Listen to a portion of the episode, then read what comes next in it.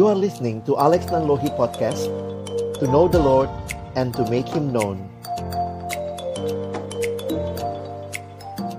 Bapak Ibu Saudara yang dikasihi dalam Tuhan Yesus Kristus Malam hari ini topik yang akan menjadi perenungan kita adalah ketika Tuhan sudah berfirman, tidak ada alasan untuk kurangnya iman. Satu hal yang menarik di dalam kekristenan, kita percaya bahwa kita memiliki Allah yang menyatakan firman-Nya. Dan firman itu dinyatakan, dituliskan di dalam kitab suci atau di dalam Alkitab. Karena itu, posisi kitab suci menjadi penting di dalam kekristenan. Karena dasar dari segalanya, kita memahaminya berdasarkan apa yang dinyatakan Allah di dalam firman-Nya. Kalau ditanya, dari mana kita tahu Allah mengasihi kita? Ya, dari Alkitab ya. Ada lagu yang mengatakan, Jesus loves me, this I know, for the Bible tells me so. Sehingga penting untuk menghayati posisi sentral tentang kehadiran firman Tuhan, kitab suci kita, Alkitab di dalam kehidupan orang percaya. Pendeta John Stott dalam satu penjelasannya memberikan pernyataan bahwa Alkitab adalah penyataan diri atau wahyu Tuhan. Sehingga jika Alkitab adalah penyataan Tuhan tentang dirinya, tentang pribadinya, perjanjiannya, perintahnya, jelaslah bahwa melalaikan Alkitab berarti kita mengabaikan Tuhan. Hanya jikalau pikiran kita menyelam dalam firman-Nya. Kita dapat mengenalnya dan pikiran kita dapat dibentuk sesuai pikirannya. Nah, Bapak Ibu Saudara yang dikasihi Tuhan, malam hari ini untuk makin memahami tema ini, saya mengajak kita membaca bagian kitab suci di dalam Mazmur Daud, Mazmur 12. Kita akan melihat Mazmur 12 dari ayat yang pertama sampai dengan ayat yang ke-9 untuk pemimpin biduan menurut lagu yang ke-8 Mazmur Daud. Tolonglah kiranya Tuhan sebab orang saleh telah habis dan telah lenyap orang-orang yang setia dari antara anak-anak manusia.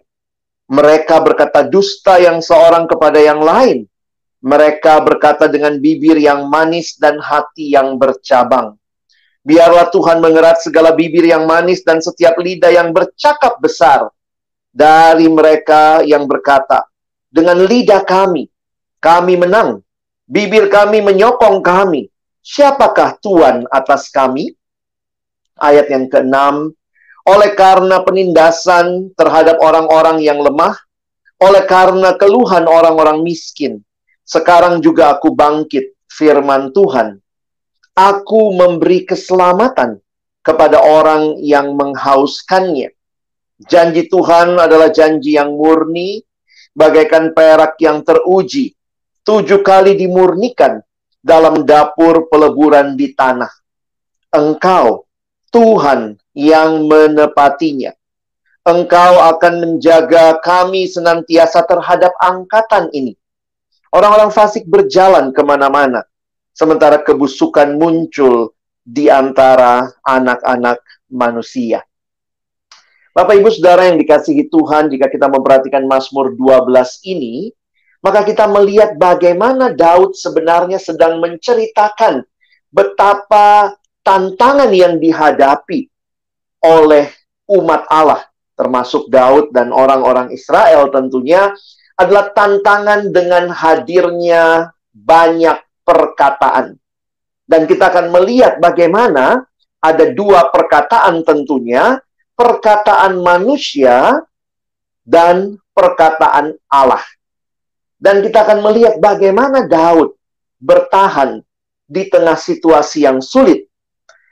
Kalau perhatikan tentang perkataan manusia, mari kita lihat ayat-ayat yang kita baca tadi. Ayat 2 contohnya, di sini Daud menyatakan permohonan, minta tolong kepada Tuhan. Tolonglah kiranya Tuhan, sebab orang saleh telah habis. Nah, bayangkan ini ya, orang-orang saleh telah habis, telah lenyap orang-orang yang setia dari antara anak-anak manusia. Lalu siapa yang tinggal? Yang tinggal adalah orang-orang yang dikatakan orang fasik, Bapak Ibu Saudara sekalian. Nah, siapakah orang fasik ini? Di sini nampaknya Daud sedang menyoroti tentang dosa perkataan. Karena itu kalau kita memperhatikan ayat yang ketiga sampai ayat yang kelima, maka inilah gambaran yang terjadi. Mereka berkata dusta yang seorang kepada yang lain, mereka berkata dengan bibir yang manis dan hati yang bercabang. Bibir yang manis merupakan kata-kata yang penuh tipu muslihat dan hati yang bercabang ini bicara motivasi hati yang terdalam. Jadi Bapak Ibu bisa perhatikan ini dusta, lalu kemudian berkata dengan bibir manis, dengan hati yang bercabang, ini dosa perkataan. Bahwa apa yang mereka sampaikan bukanlah apa yang Tuhan sebenarnya sampaikan ayat 4. Biarlah Tuhan mengerat segala bibir yang manis, segala dan setiap lidah yang bercakap besar. Dan perhatikan ayat 5. Dalam kesombongan mereka, mereka berkata apa? Dengan lidah kami, kami menang. Bibir kami menyokong kami. Siapakah Tuhan atas kami? Ini orang-orang yang menyombongkan diri dengan perkataan-perkataan mereka. Dan mereka ada di tengah-tengah konteks umat pada waktu itu. Sehingga Daud sekali lagi berkata, "Tolonglah Tuhan, tidak ada lagi sumber kekuatan kami di tengah situasi yang sulit seperti ini." Yang dia katakan orang saleh telah habis ayat 2, telah lenyap orang-orang setia. Tetapi apa kemudian yang membuat Daud bertahan? Di sinilah kita melihat Daud bertahan bukan karena perkataan manusia. Kalau perkataan manusia tadi sebenarnya begitu luar biasanya, tipu muslihat dan segalanya, kita bisa membayangkan Daud sebagai misalnya seorang raja pada waktu itu dan harus menghadapi tipu muslihat semua orang-orang yang berkata manis dengan motivasi yang beragam. Apa yang membuat Daud bisa tetap bertahan? Kuncinya adalah perkataan Allah perkataan Allah, firman Allah yang disampaikan ini menjadi kekuatan bagi Daud untuk bertahan. Bapak Ibu perhatikan ayat 7 dan 8. Daud berkata, janji Tuhan adalah janji yang murni. Bagaikan perak yang teruji, tujuh kali dimurnikan dalam dapur peleburan di tanah. Dan ayat 8, memberikan kepada kita dasar mengapa kita bisa percaya janji Tuhan. Karena ayat 8, karena dia Tuhan yang berjanji, dia Tuhan yang akan menepatinya. Engkau Tuhan yang akan menepati. Engkau akan menjaga kami senantiasa terhadap angkatan ini. Bapak, Ibu, Saudara sekalian, saya tidak tahu bagaimana kita bertahan dalam situasi yang sulit. Apakah kita percaya kepada Tuhan atau kita percaya kepada dusta manusia? Dan di tengah situasi seperti ini, Mazmur ini menantang kita belajar dari Daud bahwa mari belajar percaya kepada janji Tuhan, janji yang murni, firman Tuhan memberikan kepada kita kekuatan, memberikan kepada kita dasar yang teguh untuk terus berharap. Dan mengapa kita bisa percaya? Karena pribadi yang menjanjikannya adalah Allah yang setia dan pasti akan menepati janjinya. Sehingga Bapak Ibu Saudara sekalian, iman itu kan artinya percaya. Bagaimana firman Tuhan yang kita dengar, firman Tuhan yang kita renungkan, sebenarnya menjadi satu kepastian yang diberikan kepada kita untuk terus berharap kepada Tuhan yang berjanji akan menepatinya. Dan saya pikir kalau sudah mendengar firman Tuhan dan kita pun percaya bahwa dia Tuhan yang menepati janji, tidak ada alasan bagi kita untuk tidak percaya. Tidak ada alasan bagi kita untuk mundur lebih percaya kepada perkataan manusia. Banyak janji Tuhan memang belum digenapi secara penuh ada banyak janji yang diberikan di dalam Alkitab. Tetapi kalau Bapak Ibu Saudara perhatikan, sekian banyak janji-janji yang di dalam perjanjian lama telah digenapi. bagian-bagian akhir waktu bicara tentang kedatangan Kristus kedua kali memang belum digenapi. Tetapi ini membuat kita punya satu dasar yang kokoh bahwa ketika kita percaya kepada janji-janji Allah karena Allah yang menjanjikannya, ada Allah yang setia dan menepatinya. Sehingga di sinilah kita kembali berhadapan dengan pribadi Allah yang berjanji. Ketika kita bicara beriman, sebenarnya kita beriman kepada Allah yang berjanji. Dan Allah yang berfirman, yang menyatakan janjinya, dia Allah yang pasti akan menggenapinya. Dalam sejarah kita sudah melihat banyak janji yang sudah Tuhan genapkan. Dan masih ada janji yang akan dia genapkan pada waktunya ini cukup menjadi dasar bagi saudara dan saya untuk terus bertahan dan berharap di dalam hidup kita. Gambaran perak yang teruji, tujuh kali dimurnikan dalam dapur peleburan di tanah. Di dalam uh, menggambarkan pemurnian perak, Bapak Ibu, itu suhunya dipanaskan sampai bisa seribu lebih derajat Celcius ya dan itu menjadi bagian yang akhirnya keluar dari api itu atau dari dari dapur peleburan itu perak yang murni. Demikian digambarkan oleh pemazmur. Janji Tuhan janji yang murni. Bagaikan perak yang teruji. The word of the Lord are pure words like silver refined in a furnace on the ground purified seven times. Bapak Ibu Saudara yang dikasihi Tuhan, banyak orang karena satu dua kali berdoa, kayaknya Tuhan tidak jawab langsung, tidak mau baca Alkitab, tidak mau ke gereja, mundur dari persekutuan orang percaya. Saya pikir bukan demikian hidup beriman. Kita hidup beriman, kita percaya kepada Allah, Allah yang menyatakan firman-Nya.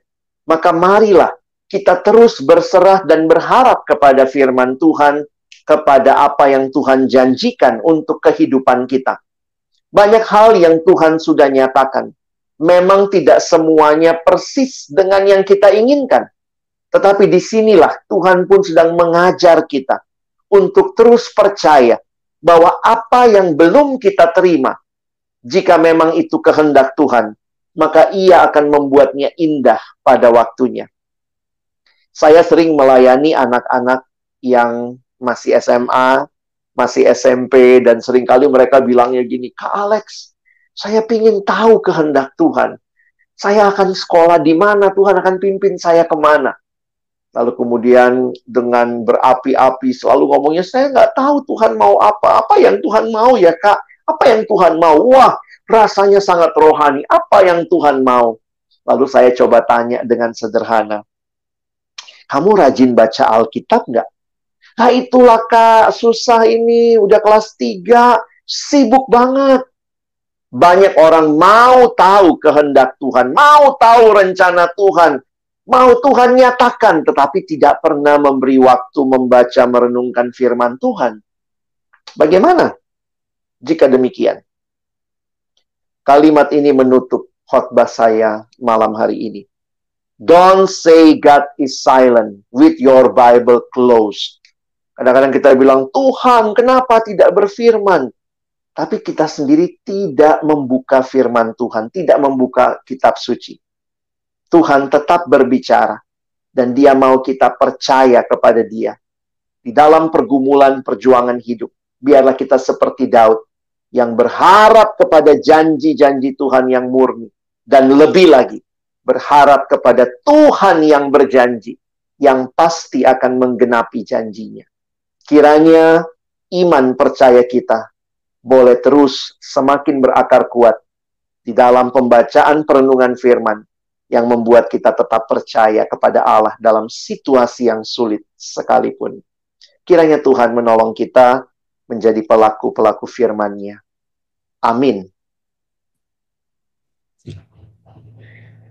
Terima kasih banyak buat apa yang sudah disampaikan oleh hambanya Sama-sama. untuk kita semua dengan topik ketika Tuhan sudah berfirman, tidak ada alasan untuk kurang iman. Ini satu topik yang menarik dan ada banyak komentar yang sudah masuk maupun juga pertanyaan. Mungkin saya akan awali dengan sebuah Ya. pertanyaan, Pak. Seringkali kan Ya. kita dengar bahkan ada satu quotes yang bilang, bagi Tuhan tak ada yang mustahil. Nah, apa sih eh, artinya istilah ini dan bagaimana mengaplikasikannya dalam kehidupan kita? Kadang ada yang sakit, terus kita bilang, ada yang menyatakan, bagi Tuhan nggak ada yang mustahil, maka sembuhlah.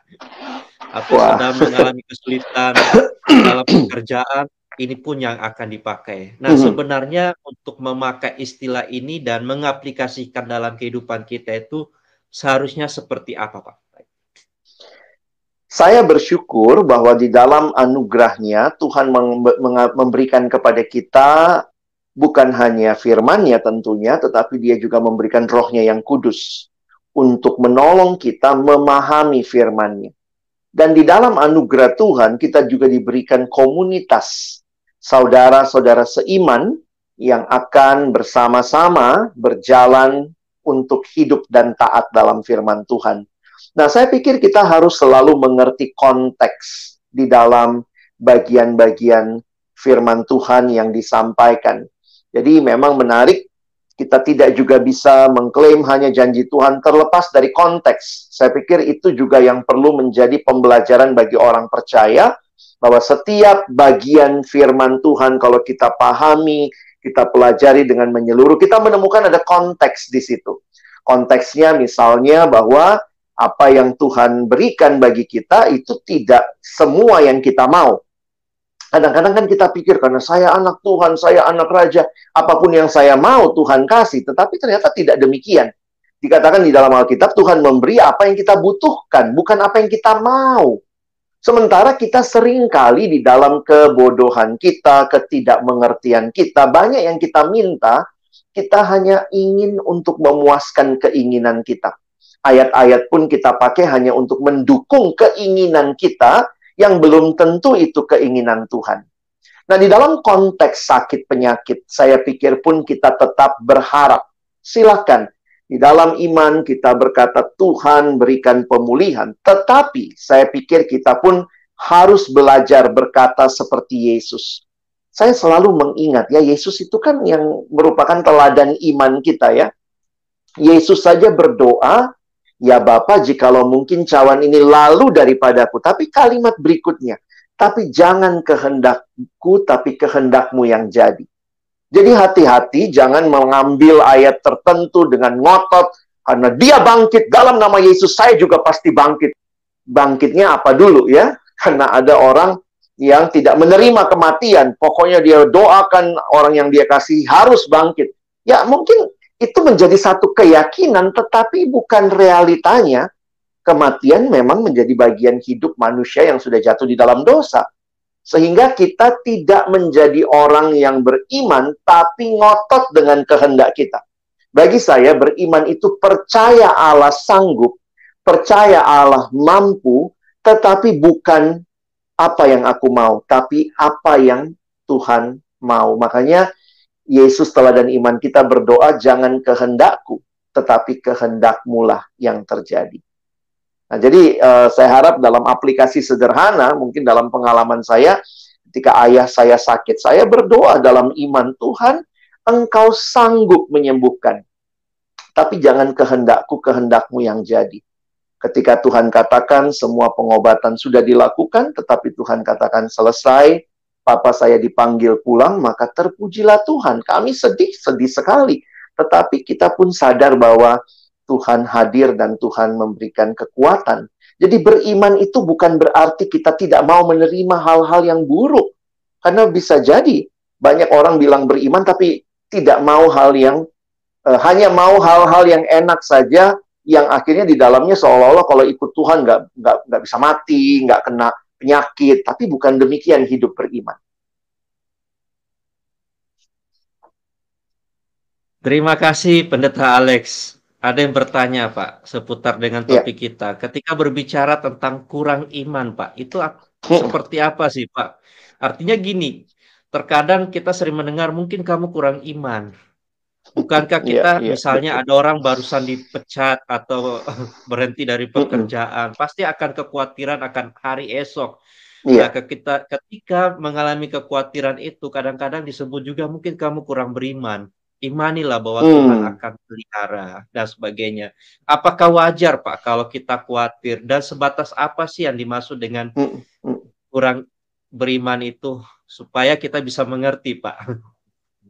Wah, ini butuh sesi yang lain ini, Pak ya. Tapi secara sederhana, eh, jangan mempertentangkan. Saya pikir begini ya, dalam hidup sehari-hari beriman kita pun kita bisa bisa saja mengalami pergumulan-pergumulan hidup yang membuat kita rasanya sulit untuk beriman karena lihat realita, lihat kenyataan, logika kita berjalan. Nah, tetapi saya pikir di dalam situasi itu beriman itu seperti berserah anak kecil yang yang yang lompat ke papanya dan katakan papa bawa saya ke mana papa mau. Sebenarnya itu penghayatan hidup beriman. Nah, tetapi di sisi yang lain, ya, jadi penghayatan secara rohani hidup beriman itu berserah sepenuhnya kepada apa yang Tuhan mau. Tetapi di bagian yang lain, Tuhan yang juga memanggil kita untuk beriman kepadanya, Tuhan yang juga memberikan kita hikmat untuk berjuang, untuk melakukan apa yang memang menjadi bagian kita. Jadi jangan merasa bahwa beriman itu adalah saya berserah sama Tuhan lalu terserah Tuhan. Lalu kemudian saya tidak ngapa-ngapain ya. Sekali lagi dalam pengalaman pelayanan ke anak-anak sekolah mereka suka ngomong begini, "Iya Kak, saya beriman deh. Pokoknya nanti Tuhan yang kerjakan soal-soal ini ya." Lalu kamu ngapain? Ya saya sudah berdoa. Karena dia tidak belajar, dia nggak bisa ngisi, lalu alasannya beriman biar Tuhan yang bekerja, Bahkan kadang-kadang imannya suka aneh Bapak Ibu ya. Tuhan biarkan Bapak, Bapak Ibu guru matanya kabur sehingga waktu periksa tiba-tiba dapat 10. Itu kan bukan beriman. Itu sebenarnya sedang membodohi diri sendiri dan juga mempermainkan Tuhan.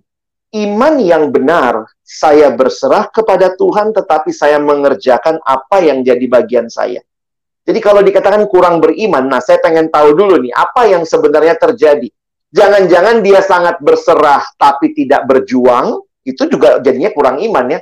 Atau misalnya dia berjuang saja, tidak ada penyerahan, sehingga dia merasa dirinya lah yang menjadi pusat dan usahanya lah yang menjadi segala-galanya. Itu juga saya pikir orang yang kurang iman ya. Jadi kita harus bisa melihatnya dengan tepat.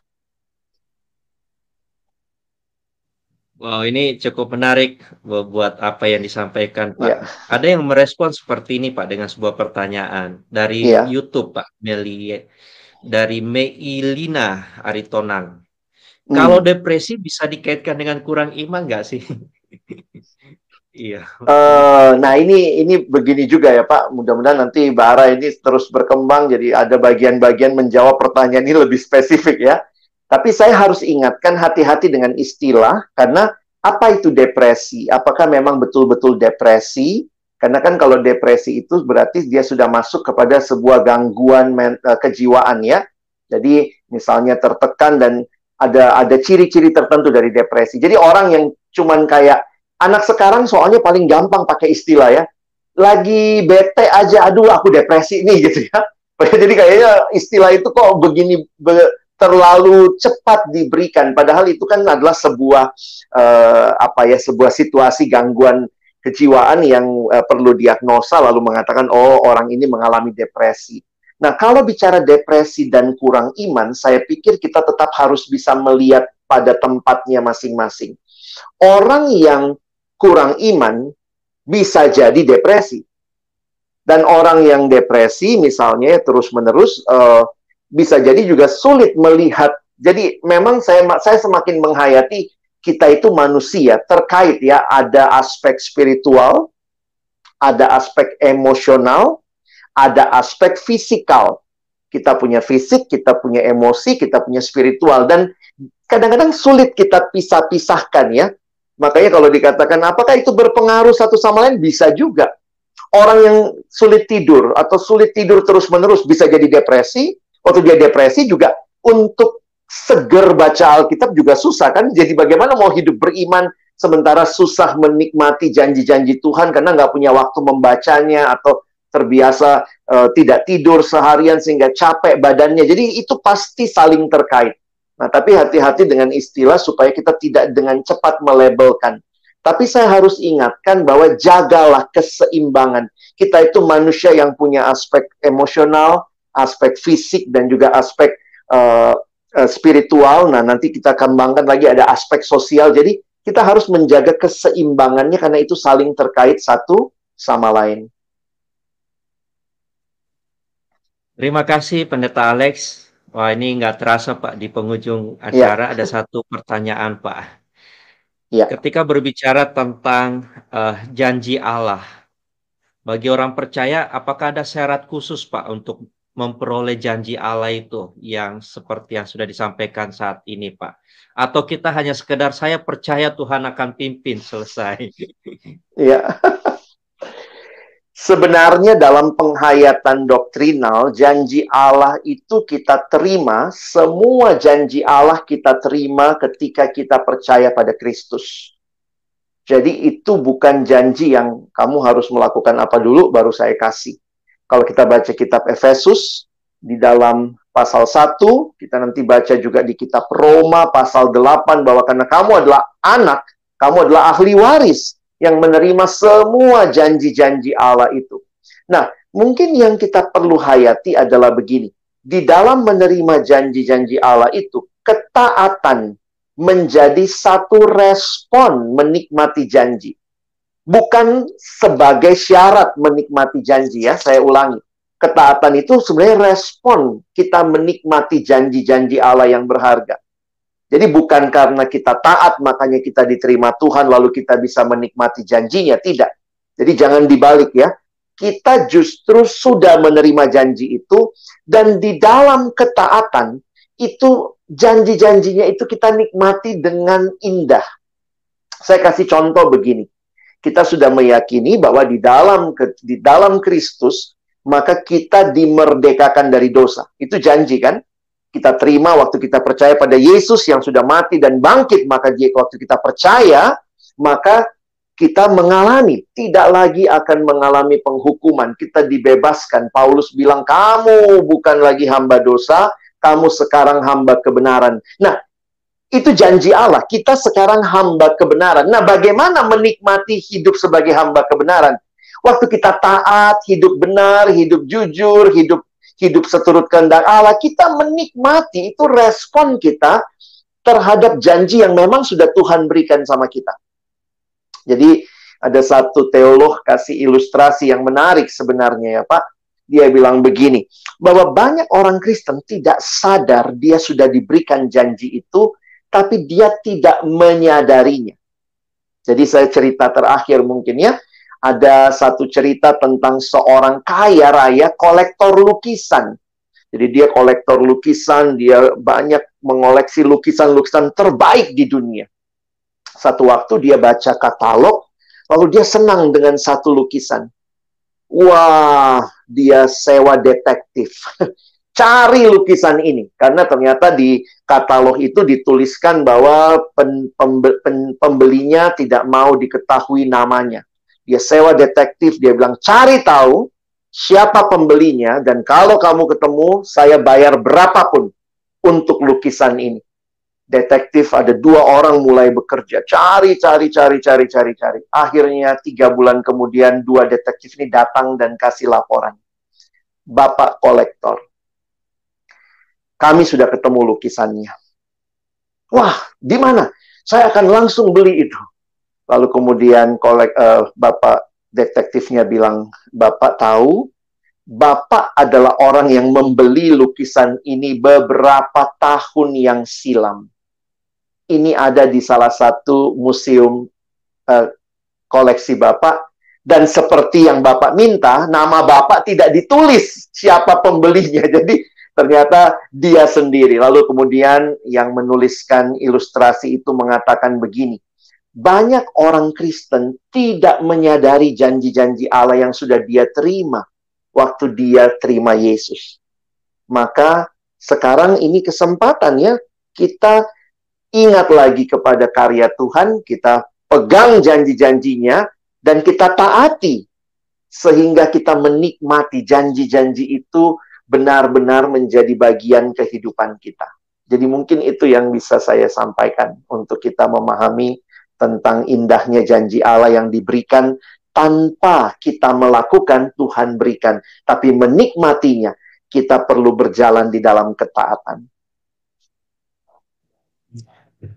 Wow, terima kasih banyak Pak. Sebenarnya ada satu pertanyaan yang menarik Pak, kalau diizinkan sebagai penutup juga Pak, iya. nanti iya. menjadi kesimpulan dari Timi M di YouTube Pak. Iman timbul dari pendengaran firman Tuhan. Nah, bagaimana dengan orang yang hanya pegang Alkitab di hari Minggu saja? Mungkin kalau sekarang gadget ya Pak.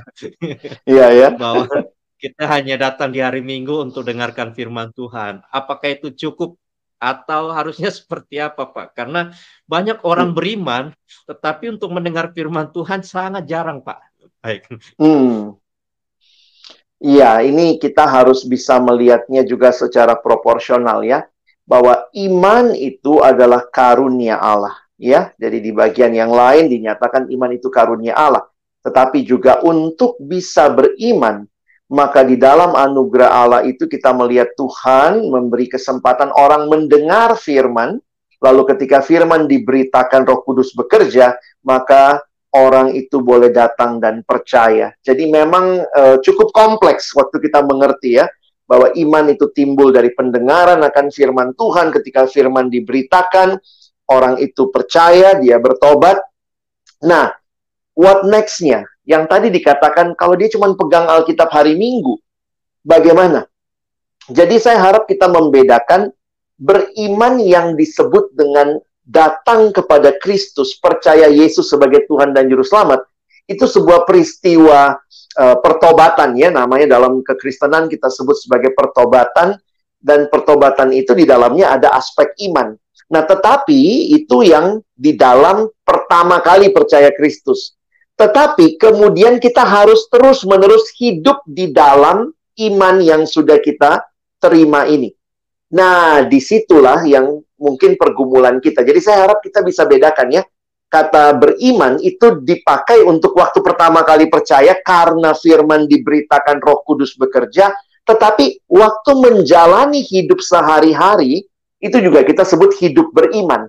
Nah, bagaimana hidup beriman itu kita nikmati, saya pikir di sinilah kita perlu untuk uh, ya apa ya kalau pakai istilahnya uh, yang tadi kita perlu untuk tekun dan setia untuk menikmati waktu-waktu kita dekat dengan Tuhan. Dan itu satu hal yang proses. Tapi seumur hidup jadi memang makanya uh, kesimpulan para penulis kitab suci misalnya Paulus ya, ini hidup kita itu di dari iman dipimpin terus kepada iman ya, ini hidup beriman. Nah, jadi ada orang yang begini ya, mungkin dia sudah percaya tetapi dia tidak menikmati itu janji-janji karena dia nggak baca firman Tuhan yang yang sebenarnya akan menuntun hidupnya sehari-hari. Jadi karena itu saya selalu harus ingatkan Bapak Ibu Saudara sekalian, buat kita yang sudah percaya pada Kristus, sudah datang kepada iman di dalam Kristus. Ingat, itu bukan akhir. Itu justru awal untuk terus menikmati perjalanan hidup beriman di mana firman Tuhan itulah pelita bagi kaki kita dan terang bagi jalan kita. Jadi uh, saya tidak mau menghakimi pengalaman Bapak Ibu, tapi kalau Bapak Ibu katakan saya sudah beriman Pak, tapi saya masih jarang pegang Alkitab mari kita mulai bangun hidup beriman. Karena Tuhan tidak hanya panggil kita percaya, tetapi juga terus hidup di dalam dia dan dia mau menuntun kita menikmati semua janji yang sudah dia nyatakan dan kita terima waktu kita percaya. Nah, mungkin begitu kali, Pak. Wow, terima kasih Pak. Dan itu sebuah kesimpulan yang sangat baik buat kita semua. Dan minta maaf juga buat rekan-rekan yang menyampaikan pertanyaan karena waktu kita belum bisa bahas, tapi ada waktu di lain waktu kita akan bersama iya. kembali ya. dengan Pendeta Alex Agus Elias Nanlohi untuk membahas hal hal ini atau mungkin ada topik khusus juga yang akan disampaikan nantinya. Baik, seperti biasa Pak, di akhir acara kami akan persilahkan kepada hambanya untuk menolong kita di dalam doa. Baik, mari Bapak Ibu Saudara kita berdoa. Terima kasih Tuhan, Engkau Allah yang berfirman, Engkau Allah yang menyatakan dirimu dan menyatakan kehendakmu di dalam firmanmu. Dan kami bersyukur, kami umat yang mengenal Engkau, yang boleh datang dalam iman kepadamu, dan juga boleh hidup di dalam iman kepada Kristus. Hari-hari hidup kami penuh dengan begitu banyak hal yang mungkin membuat kami bingung, bimbang. Tapi terima kasih untuk firman-Mu yang terus memberikan kekuatan, peneguhan bagi kami di tengah-tengah perjalanan hidup kami di dalam dunia ini. Kami ingat firman-Mu itu pelita bagi kaki kami, terang bagi jalan kami. Kami ada dalam dunia yang gelap, dunia yang mungkin begitu sulit menyatakan kebenaran, tetapi waktu kami hidup dalam firman, maka jalan-jalan hidup kami diterangi. Berdoa bagi Bapak Ibu Saudara yang dalam pergumulan yang berat, yang mungkin saat ini juga sulit, bahkan untuk membuka firman Tuhan, membaca Alkitab, merasa Tuhan sedang meninggalkan mereka. Tapi hari ini Tuhan, sentuhlah mereka kembali. Engkau Allah yang sudah mengaruniakan segalanya di dalam Kristus. Engkau Allah yang rindu Bapak Ibu Saudara terus dibangun dalam iman kepada Kristus. Kiranya membaca, merenungkan firman Tuhan setiap hari menjadi bagian perjalanan iman yang terus dinikmati oleh Bapak Ibu Saudara yang mendengar siaran ini. Terima kasih untuk Bara Digital Ministry yang setia terus melayani Tuhan, pakailah bagi kemuliaan-Mu.